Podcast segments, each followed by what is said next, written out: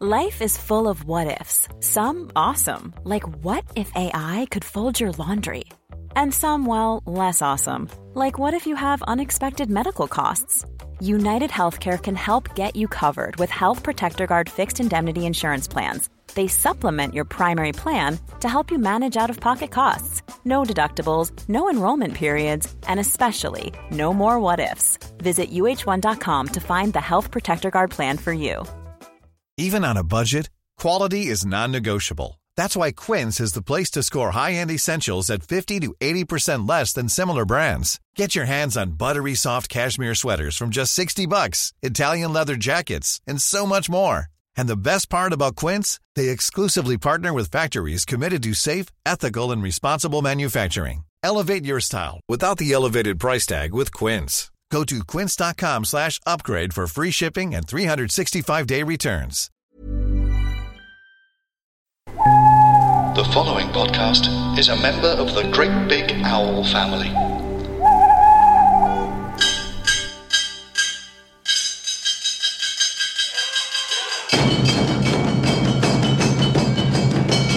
You ever negotiated with the Japanese before?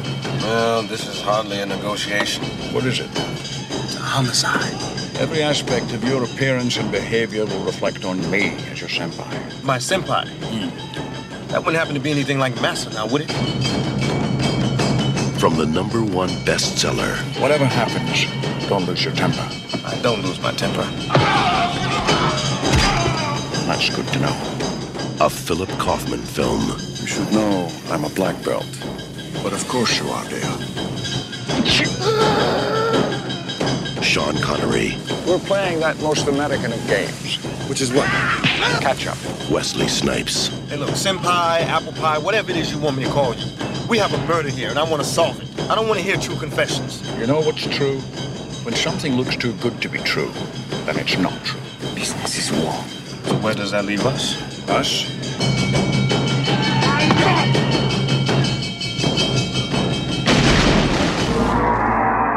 We're in the war zone. Hello and welcome to Smershpod Royale, a podcast celebrating all the Bond films and Bond-related films by those who enjoy, hate, and you know just aren't asked about them.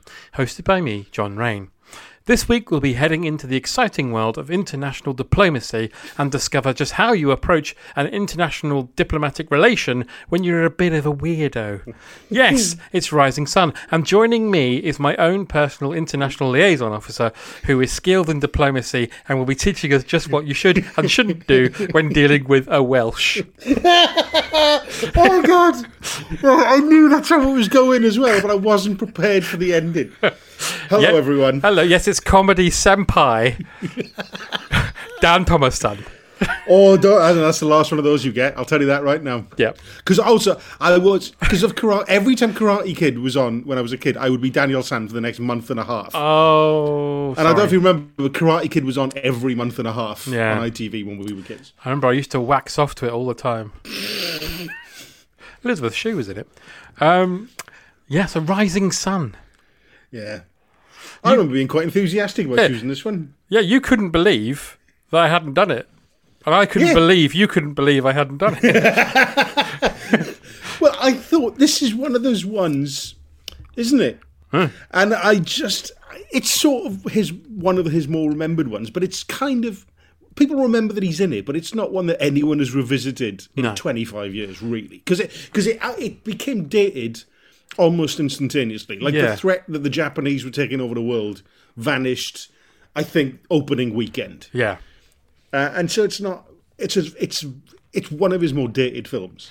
But, you know, this is a good year for Michael Crichton because this and Jurassic Park, and obviously all these years later, people are still talking about Rising Sun. So, yeah, exactly. Yeah, yeah, yeah.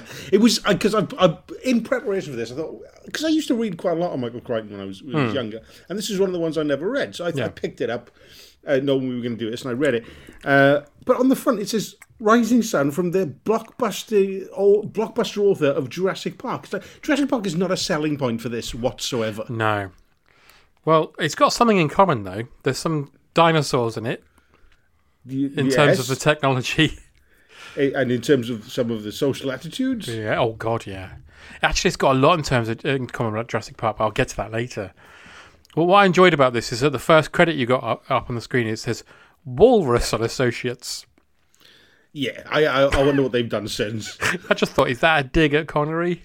Just- that's not. I mean, that's not, probably not. That's not. Wouldn't be the name of his company, is it? Oh, I don't know. It might be. I, I don't. No, He, would, he wouldn't pick something that he can't say. What? Walrush. Walrush. What's, what are you called? I've got a meeting at three o'clock with Michael Crichton. What's what's the name of your company? Walrush. What? Wa- Wall, wall, wall rush, like a, like a what? Woolworths? You know what? I'm changing it to golf. I, I likey golfy.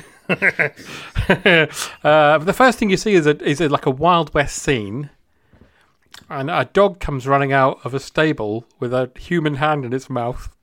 Yeah, th- this is an interesting choice.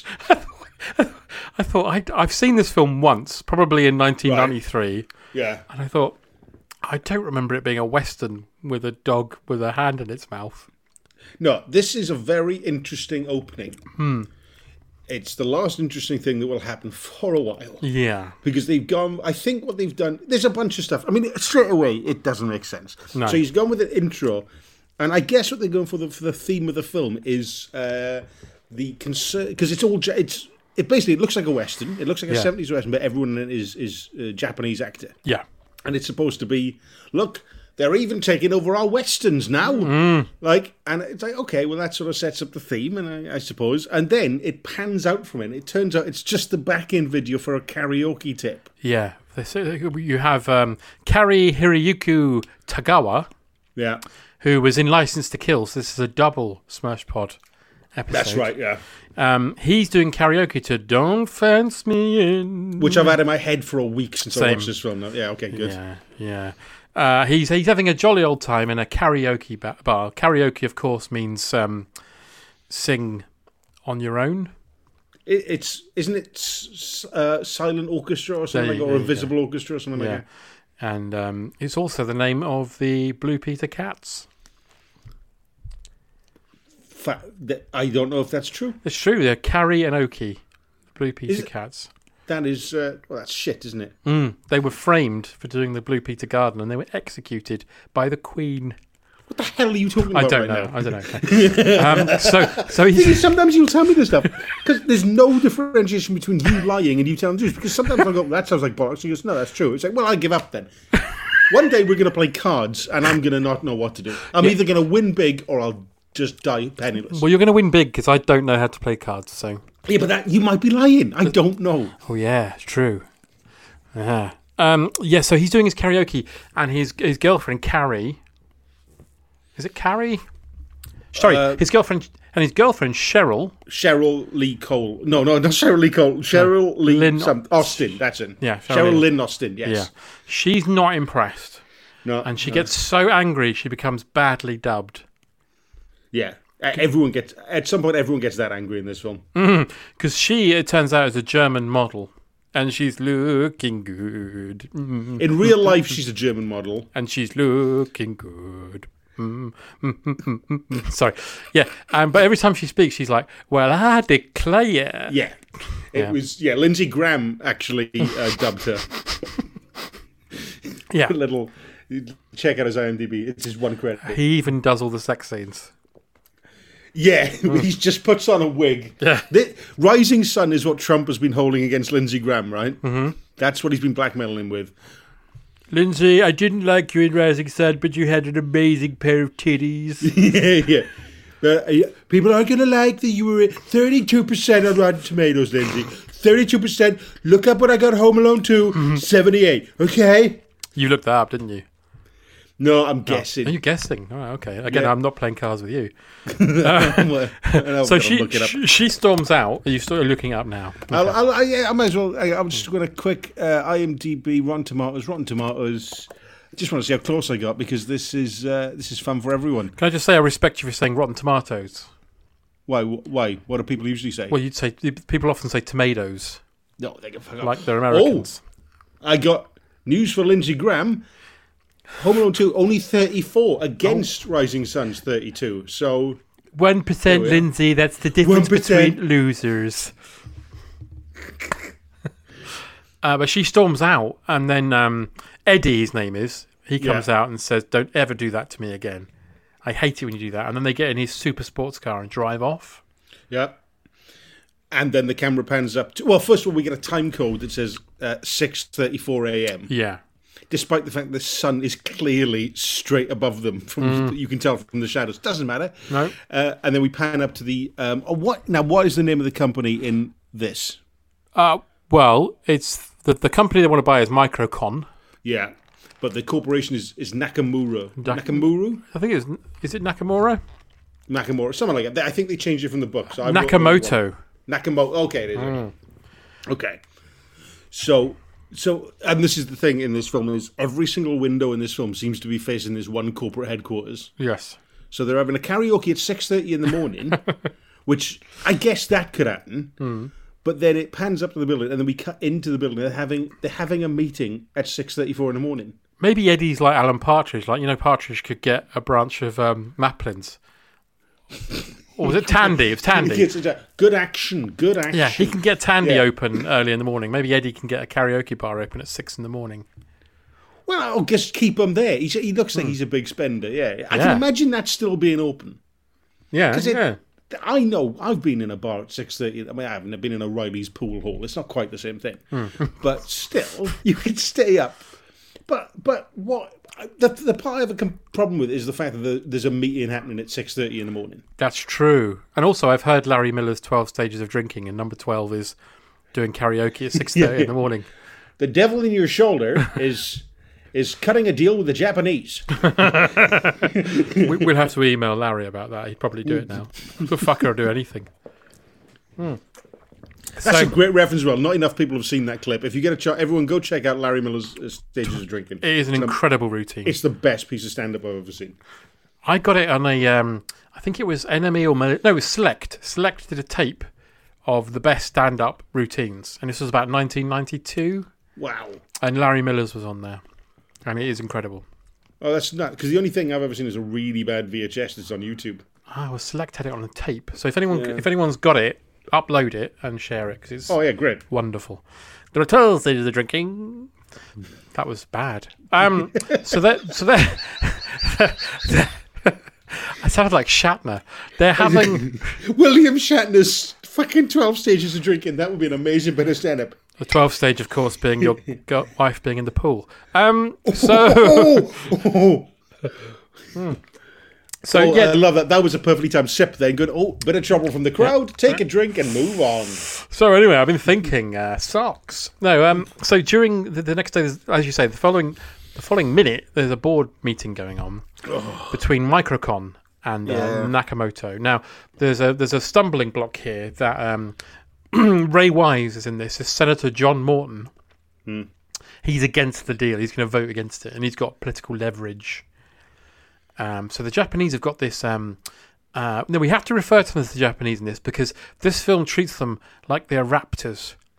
Oh, it, it's like they're. An, do you know what? I tell you what it reminded me of the way they Hmm. talk about the Japanese, the way that they talk about the aliens in the film Alien Nation. Yes, yes, you're It's, right. it, they're completely unhu- you know, inhuman, and they talk about them like a, like a completely alien species. Hmm. It's bizarre. yeah, yeah. It's like Connery's been to a, the planet from Alien Nation, and now is the only person who knows how they how they tick.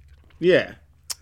Oh, I can't wait to get into that. Um, so yeah, the, the the the Japanese are spying on the Americans with secret cameras, and a man is telling the Japanese in their ear what the Americans are whispering to one another. Yeah, despite the fact that the Americans are three feet away on the other side of the table and probably more audible than they are through Hitachi speakers, right? It's and, and, it, and it's it's nothing inf- it's nothing important. It's just like oh we, we've got we, we we're not sure we want to do the deal yet. Which by the way, I'm going to need you to explain why because like I say, I've read the book and I still don't understand this particular element of it. Why they don't want to do the deal? Yeah, why, why are they even there to sell their company if they don't want to do the deal? Well, they do. I think they do want to sell it. I think it's that there's this, um, as you said earlier, there's a slight bit of racism. They don't want Japanese companies to take over American ones. Yeah, but why don't they just why if if Nakamoto comes to them and says we want to buy your company, then why do they go nah? Yeah, I think these. Because because it cuts to the bit where uh, Ray Wise, the senator, is on the news and he says, "I'm going to vote against uh, allowing the deal," and they high five each other. Mm-hmm. Like, then why are you even there then? But these two microcon lads, though, they're they're they're slightly conflicted, aren't they? Because these Jap- the Japanese are giving them uh, nice dinners and prostitutes everywhere they go. Yeah, well, not everywhere they go. Well, pr- everywhere we see them, pretty I was in a shoe shop the other day, and they sent a prostitute to the shoe shop. I was, I'm just here for a couple of plus fours. He's like, I I just want shoes. No, hmm. they're not everywhere. Also, hmm. they, they these two, they um, I mean, is that do they get? Oh, they know their their wives are there as well. It's, but they hmm. are showing them a good time. But they Oh, don't yeah. seem like they want to be there, and they don't trust the Japanese No. corporation. but they're fairly meek, aren't they? Well, like like all computer people are in films from the nineties, yeah. or hackers. Yeah. Well, they're not hackers because they're not cool. They haven't got like a baseball cap on sideways, or one of those caps with the spinning propeller on it. Yeah, yeah, Yeah. They're just dweebs. yeah, They're like um, a, a, a meme if you looked up old computer man. yeah. Yeah. But yeah, they're so they're kind of against it. Um, so so then we get um, Eddie watching the senator, as you mentioned, Ray Wise is on TV saying, "I'm not backing that deal. I'm an American." And Eddie, uh, from direct from his karaoke visit, is now in his room with his German Texan girlfriend, and she's He's with his there, German Texan girl, who's who's in the first bit of n- nuttiness. completely Billy Bollocks. You can see uh, everything. You can't. You can just see her lower buttocks, upper can- buttocks. You, you can't can- even see the whole buttocks. You can see her booby doobies. You can see one of them at a time, but it's hardly the same. He doesn't mind though. No. No. He comes out the bathroom, he looks at the TV and he just goes, ha ha ha ha ha. So, so some, something's afoot. Yeah. Yeah. So then we cut to, um, uh, is it this is this where Wesley Snipes? Oh no, sorry, we go straight to the commencement gala Yeah. at the newly opened Los Angeles headquarters of Nakamoto, a Japanese business network, and then we see Cheryl Lynn being led into the boardroom by uh, someone we don't know who, and and and and is, is, is sexed right up. He goes right down her trousers with his head. Oh God, I'd love if you were a police witness. like, I saw the whole thing. He went right down her trousers with his head. Right. Okay. Okay. Did you see like a physical description? Well, I assume he had a tongue. I could only see the back of his head, but it was Only the back of his head. it was a blur. Yeah. He was. Oh God, no. Yeah, she was she was whinnying. She was whinnying. Yeah. um, no, she's enjoying herself, and then he reaches up and he grabs her by the throat. But she's kind of into it, Yeah. Yeah. and uh, it, we we carry on like that, and then I, do we? I don't think we actually see a die immediately, do we? No, well, I think he's got the old hands on the old throat there, and then it cuts to then it cuts to Wesley Snipes answering the phone In his bed. in his bed, uh, and then yeah, he picks up like Wesley Snipes throat murders, and um, and luckily it's it's the right number. Otherwise, that's a weird thing. Uh, and He's he's called Webb. he's called Webb Smith, uh, which is they changed it from the book because he was. They've got the the two heroes of the most boring names in the book. It's John Connor, which sounds a lot like Sean Connery, Yeah. and then there was Peter Smith, which is the most boring name for a hero ever. Also, the Terminator came back from the future to stop Japanese relations yeah, yeah, yeah. because that's what kills Skynet in the end. Yeah, Yeah, it's oh, uh, God. If he- what if this John, elderly John Connor comes back? He goes, you know what? Robots aren't so bad. It's the Japanese who are the problem, mate. Just because you got old, I mean you got to get racist. I'm not being racist. I'm just I've seen the future and they're a problem. Luckily, I I'm able to keep them at bay by playing golf with them once a day. The trick is basically golf with them and sudden arm movements. They don't like it. Trust me, And okay? remember, let them win. Let the, oh, what about the, the robots? Don't worry about the. At least the robots aren't eating fucked up fish. All right, mate. You're just offensive and old now. No, it's not me. It's everybody else. Oh yes, I I like. I've lived with these, you know, people. Hmm. Why did you do quote marks around people, Sean? That's offensive. That is offensive. Their cooking's fine. I, it's not. A, I'm not a fan of sushi, but I'll eat it. They don't really use cheese in their cooking, and I quite like cheese. Could you, So could you- other than could you stop saying they? It's really offensive. Oh, all right, the Japanese. You've done the speech marks again. Okay. Which was in the wrong place. So yeah, so Wesley Snipes. And I must say at this point, um, this film made me just go. I really miss Wesley Snipes. Yeah, yeah, yeah. He was really Spoken good. Like- yeah, he was really good. And he actually he has he's a, when we don't find out till the end. He's but he's he's a really good martial artist. Yeah, he does it in a lot of his films. Passenger Right. Fifty Seven, he does it. Demolition Man, he does it. I read him up on Wikipedia today. He's been he's been doing all these kung fu and special karate since he was twelve. Yeah. So he knows uh, his stuff. Nobody messed with him in prison. Oh God, yeah, yeah. That was the bit I I kind of buried that. I think because I was reading his Wikipedia. and Went, oh yeah, he went to prison for three years. I was talking to my sister about this yesterday, and Hmm. she somehow she had never internalized the fact that Wesley Snipes went to prison. It just Hmm. didn't go in, but he was fairly well publicised. He's having a comeback now, though, isn't he? Is he? What's he doing? Well, he did Dolomite is my name, and he was very good in that. Oh, that's right. He was excellent. in that, Yeah. Yeah, and he's going to be in Coming to America too. Oh, the sequel. No one really asked for. No, not even Eddie Murphy, No. but you know, needs must uh, when Amazon throw money at you.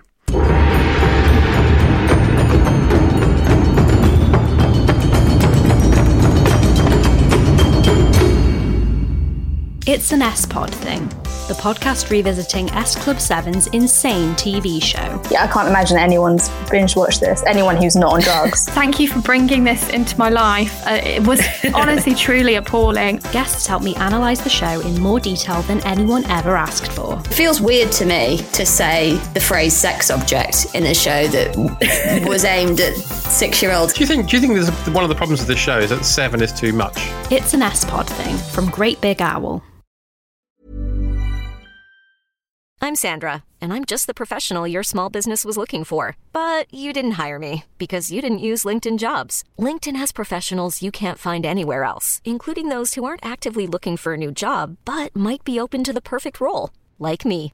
In a given month, over 70% of LinkedIn users don't visit other leading job sites. So if you're not looking on LinkedIn, you'll miss out on great candidates like Sandra. Start hiring professionals like a professional. Post your free job on linkedin.com/achieve today. Ready to pop the question? The jewelers at BlueNile.com have got sparkle down to a science with beautiful lab-grown diamonds worthy of your most brilliant moments. Their lab-grown diamonds are independently graded and guaranteed identical to natural diamonds, and they're ready to ship to your door. Go to BlueNile.com and use promo code LISTEN to get $50 off your purchase of $500 or more. That's code LISTEN at BlueNile.com for $50 off. BlueNile.com code LISTEN. Planning for your next trip? Elevate your travel style with Quince. Quince has all the jet setting essentials you'll want for your next getaway, like European linen, premium luggage options, buttery soft Italian leather bags, and so much more. And it's all priced at 50 to 80% less than similar brands. Plus, Quince only works with factories that use safe and ethical manufacturing practices.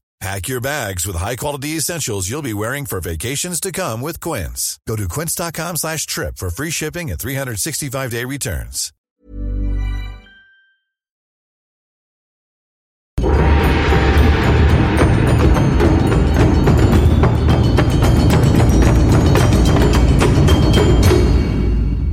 Um, so yeah, he's woken up and and he's like a kind of liaison officer, isn't he, for Japanese people? Uh, yeah, I think it's specifically so he's the special uh, whatever he is, yeah, liaison guy to for all Japanese related cases. Yeah, I mean, yeah. So we've also got this weird framing device, which isn't a bookend really. It's more like a sort of wonky shelf that collapses halfway through, um, where he's being interrogated. Like, what what were your movements that night? Why were you called? Who called you? And he's like, oh, Harvey Keitel called me. And uh, he, he was told to go to the scene. And on the way to the scene, he gets a call in his car. And in his car, he's learning Japanese. He's not turning Japanese, if anyone thinks so. He's not wanking. he's learning Japanese. So he'd be like, Origato, Wesley Snipes. I love that. Like, Yeah. I assume this isn't his first lesson, considering Yeah. he's been on the job for six, not like that, but he's been Mm. in the job for six months. Mm. Uh, he's he's not, yeah, yeah, six months in. I'm up to arigato, which I good. thought was an Italian coffee. But yeah, I did. It's good to have a refresher, though. Yeah. Yeah. Um, yeah, so uh, he gets a call while he's in his car saying, "You have to go and meet. You have to go and pick someone up from this address." Yeah. Um, uh, and he has to pick up someone called John Connor, uh, a former police captain and expert on Japanese affairs. So he Well, he is he is a police captain, but he is currently on long term leave for Hmm. reasons we don't ever find out. ever. No, there's a mention later on that he was a Japanese basher, whatever that means. Yeah, I, I don't even know what that means. No, um, no, I, unless it's a wanking reference. I don't know. I don't know. He got So caught what- wanking. I uh, I used to work in Japan doing quite a lot of work. What sort of thing? I was I was I was just wanking lads off. On, on the I- side, or no, mainly on the chauffeur. Actually. yeah. Well, sort of the middle. I mean, they were sort of halfway up each and every one of them. Well, they're a bit smaller than me, obviously. Um, yeah, so he ha- he picks him up and he goes into his apartment. But first of all, he has to ask a man who's murdering seals. Oh God! In so Sean Connery lives above the world's least hygienic butchers. Hmm. I mean, the view, the just- view is awful. Hey. Sorry. Oh, oh, and it's it's one of those things where they try to make it look cool because it's just a butcher's that works only at night Mhm. and is lit by neon light. Because it, it, it- this is the only bit that they went. Should we make the whole thing look Blade Runner? No, no, just these fish. Mhm. And then they move on. And it's a bit, it reminded me a bit when he walks in and sees the guy putting a hatchet into a seal's head. It Yeah. made me think of that bit in The Simpsons where Moe gets that call from Lisa saying, I know what you're doing, cut it out. And he goes into his back room and releases that killer whale. Like, We've got a room full of seals here and a policeman's here. Just just style it out. Just put a hatchet in. Yeah, of. Mm. But he has to go upstairs. And when he walks into Connery's room, Connery's sort of on his knees doing something. And then he says, um, You're late. I assume that's supposed to be a little Shinto um, thing that he's doing. He's just having a little Shinto in the in the living room. I hope he flushed it. Yeah. But he says this weird line. Uh, we, we should talk about this in a moment. But he says, You're late. And Snipes says, I just got the call. What do you want? And then he goes, You're late beyond time. Yeah. What the fuck are you talking about? So don't be sorry. Be on time. Yeah. Um, yeah, that doesn't make any sense. Because this is directed by Philip Kaufman. The talented Philip Kaufman. Yeah, who did the very spacey Invasion of the Body Snatchers remake, Mhm. among other things. And this is a spacey film. I don't mean Kevin's in it. I mean, it's a bit out there. Yeah, there's a lot of, but not because of the material. No, no, because no, of the style choices. Because it is actually a very conventional thriller. Very. But it's um, got little touches in it that just make it a Yeah. bit weird and sort of almost Lynchian, but except David Lynch's stuff makes a bit more, has a bit more flight of fantasy about it. I Uh, you feel like there's planning behind Lynch for it. It's Mm. it's going to be weird because it's meant to be that way, rather than this is like let's see what happens if we do some fucking weird stuff. Let's put Like, this. even- Hmm. I was even the first five five minutes is odd because it's a lot of the well we find out about Microcon and Eddie and all that stuff. Hmm. We don't need to know that. That's No. stuff we should find out with the detectives. Yes. Um, and as it is, it just goes, oh, what an interesting twist at the start that it's dull as fuck. You didn't see that coming, did you? It's like, like the thing. No film should have because the first thing that happens is when they're in the boardroom is that they catch the, you know the McLaughlin group, which used to be in everything. Hmm. They, it was just it was just a bunch of it was a real show on a Sunday morning of, of politics people talking.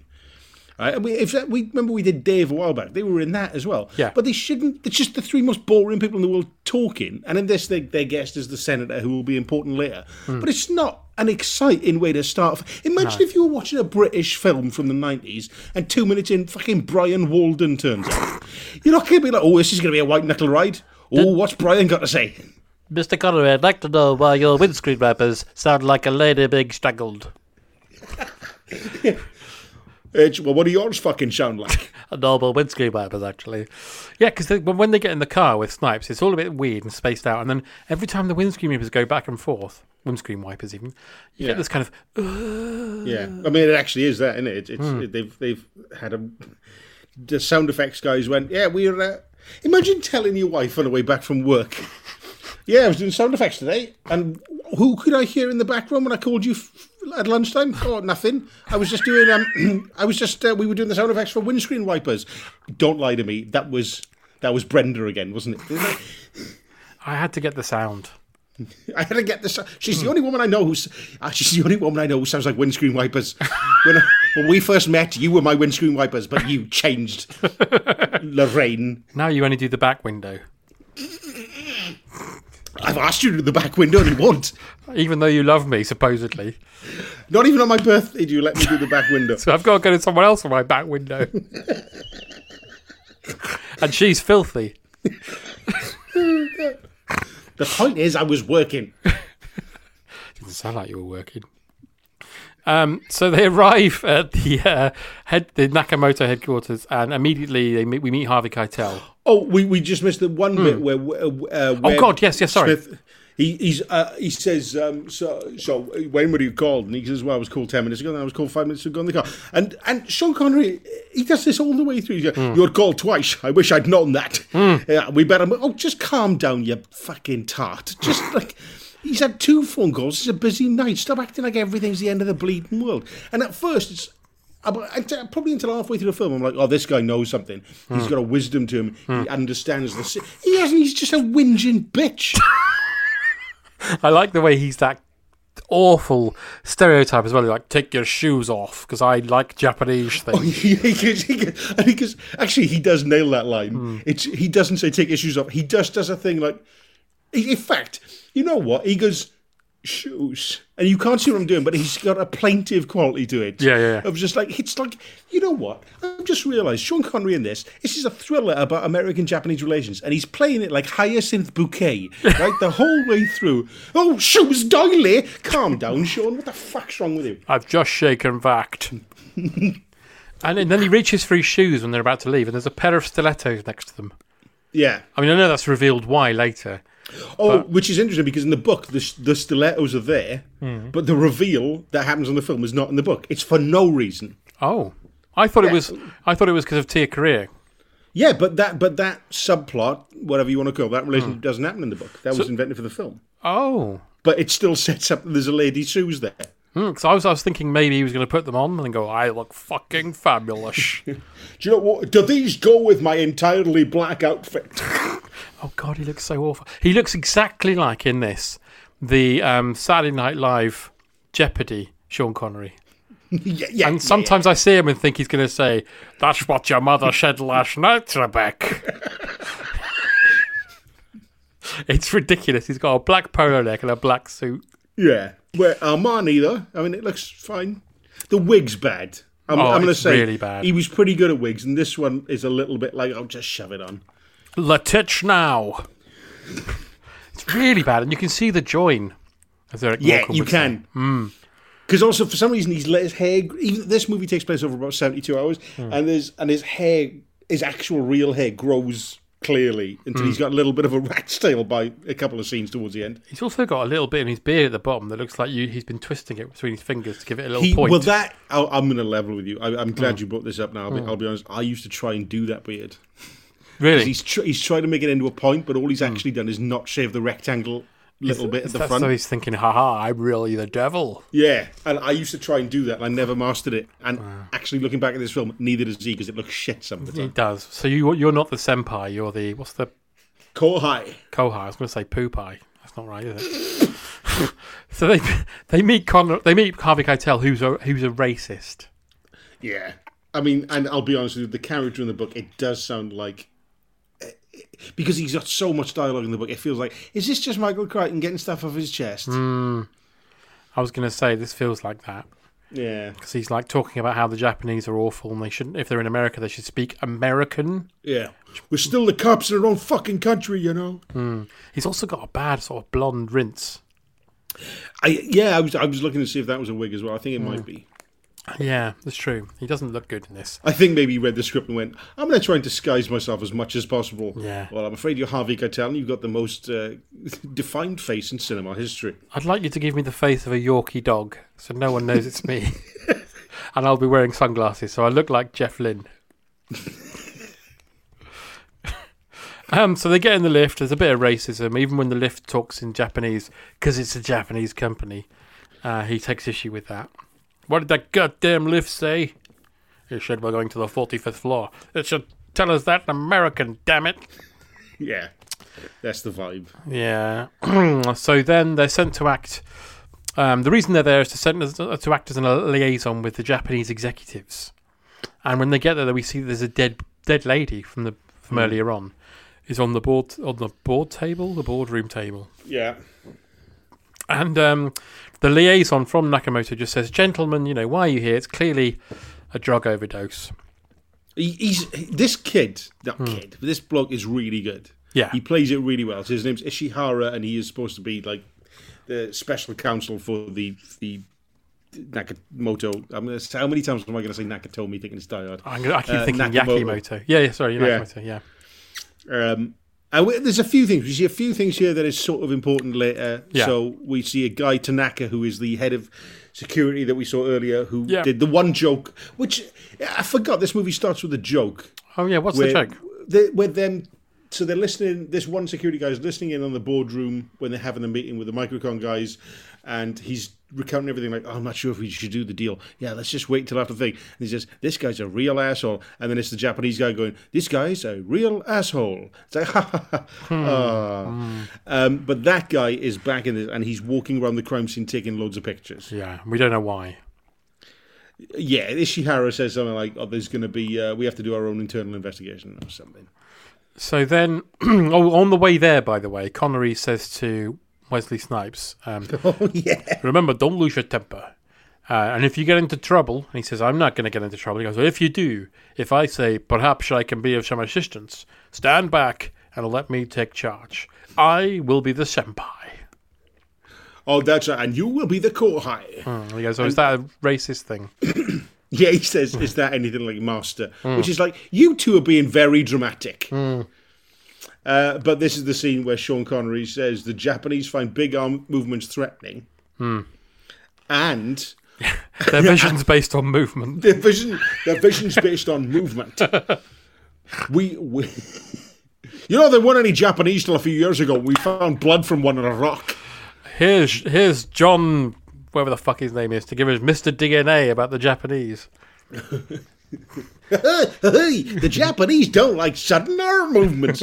All right, just cut that out. But this is where he like, he's got the, the we may oh god, I mean this is so made for the we may come from a fragmented MTV rap video culture, but they do not. You fucking don't. You yeah, you don't. When were you last listening to MTV rap? I fucking love it. You're on VH1 if you're lucky.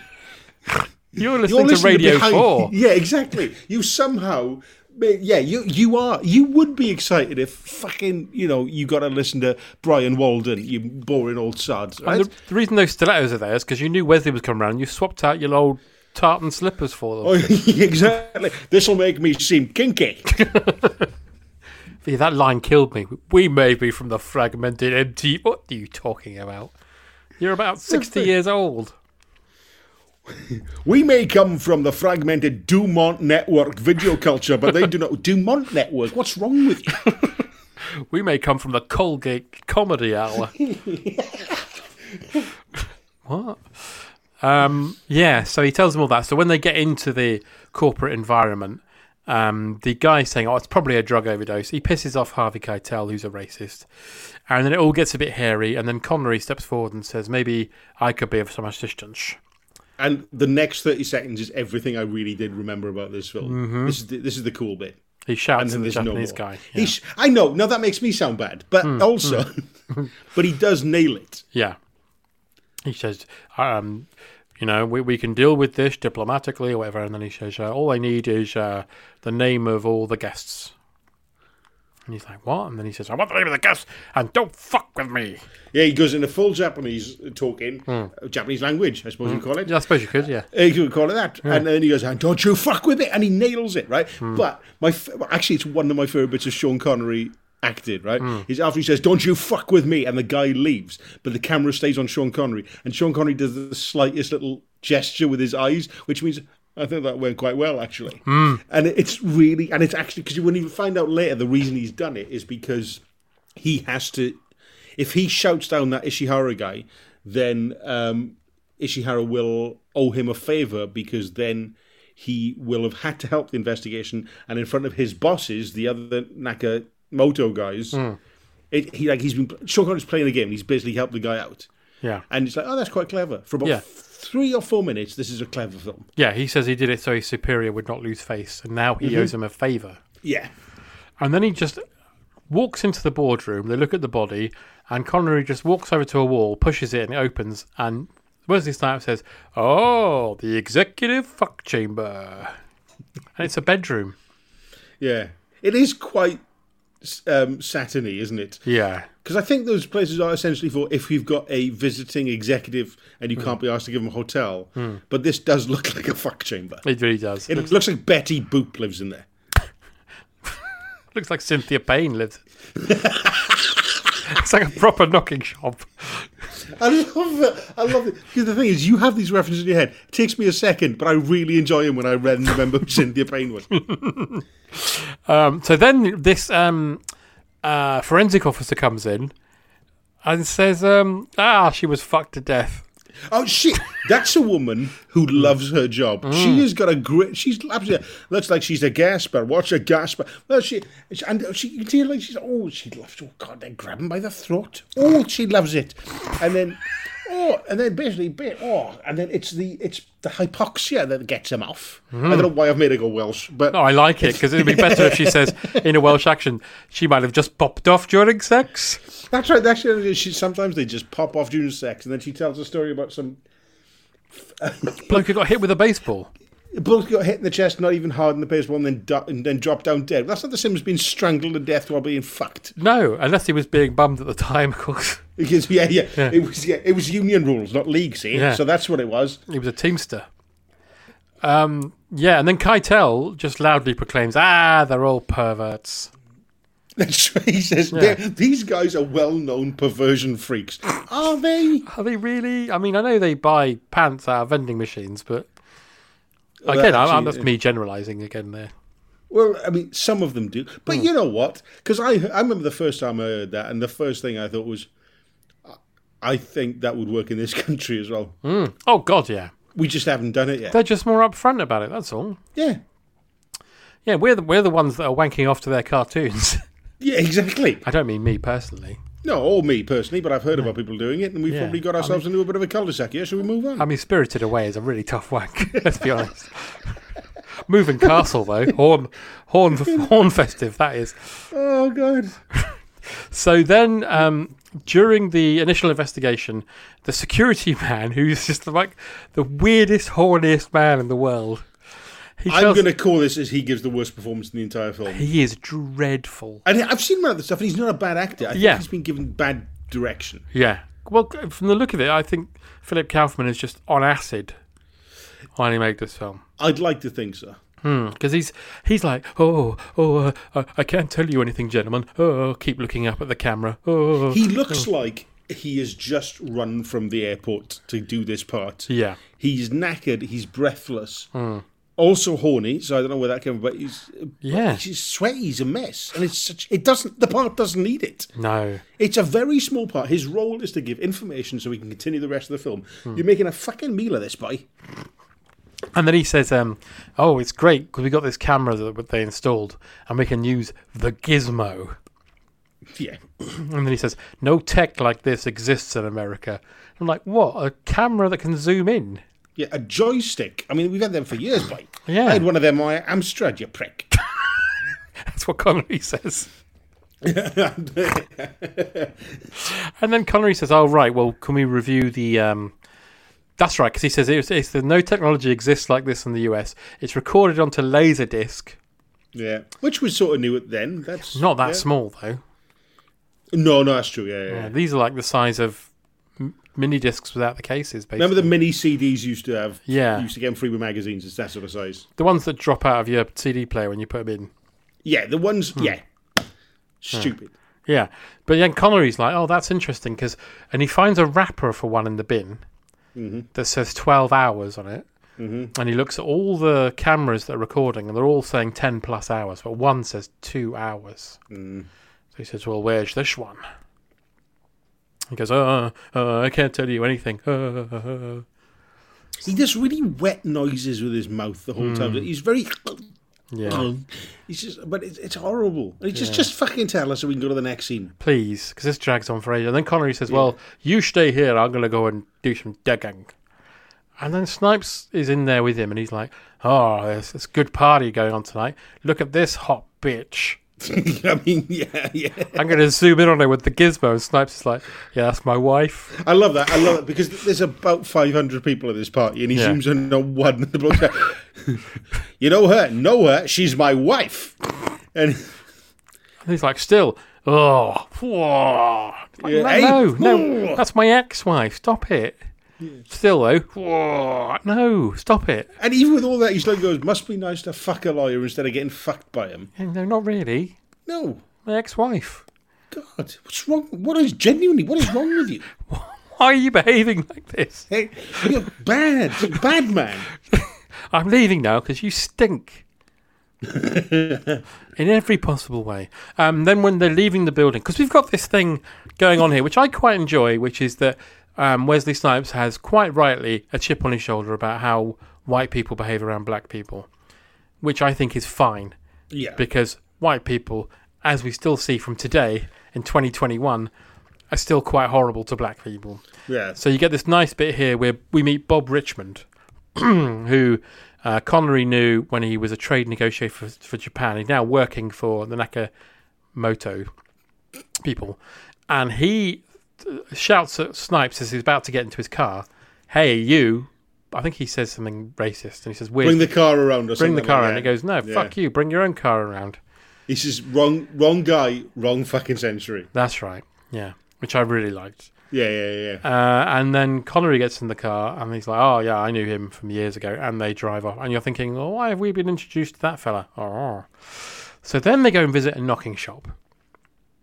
Where it's it's a uh, what do they call it? A pleasure palace or something like Mm. that, where wealthy uh, Japanese men keep their Mistresses. uh, mistresses. Yeah, and it's Mm. it's yakuza run. Yes, because the guy's got a tattoo. Yeah, He could yes. work. He could work at HMV. I think um, there might be a specific one, because I think even in Japan there there is a uh, bias against tattooed people.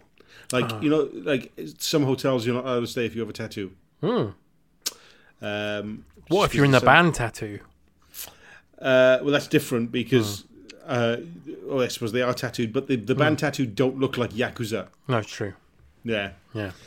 Um, but so they go in there and they uh, Go to uh, Cheryl Lynn's room. It's Cheryl Lynn's room, and she has the, the place has already been turned over. Yeah, because there's wet footprints on the floor, and Connery says to him, "What time did it start raining?" And he says, "Oh, about nine. And, he- and then we get a close up of a, a wet footprint on the floor. Yeah. Mm. And yeah, the place has already been turned over. And um, while Connery's in the bathroom, he breathes onto the mirror, and we see that two photos are missing. There are two photos missing. Hmm. Um, uh, there's a photo of her with Eddie Sak- uh, Eddie Sakamura from the Mhm. start, Mhm. and uh, there's cocaine, I believe. Yeah. Uh, there's there's scarves tied to the bed, Hmm.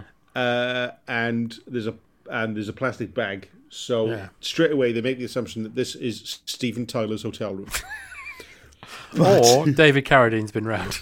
yeah, David Cameron. Don't open that cupboard. Let's just leave. Yeah. And that's end of part one of this episode of Smershpod. We'll be back later in the week with part two. So please stick around. But in the meantime, why not like, subscribe, review, enjoy, share, tell everybody you like. And you know, why not even buy Thunderbook? Hey, why not? See you next time.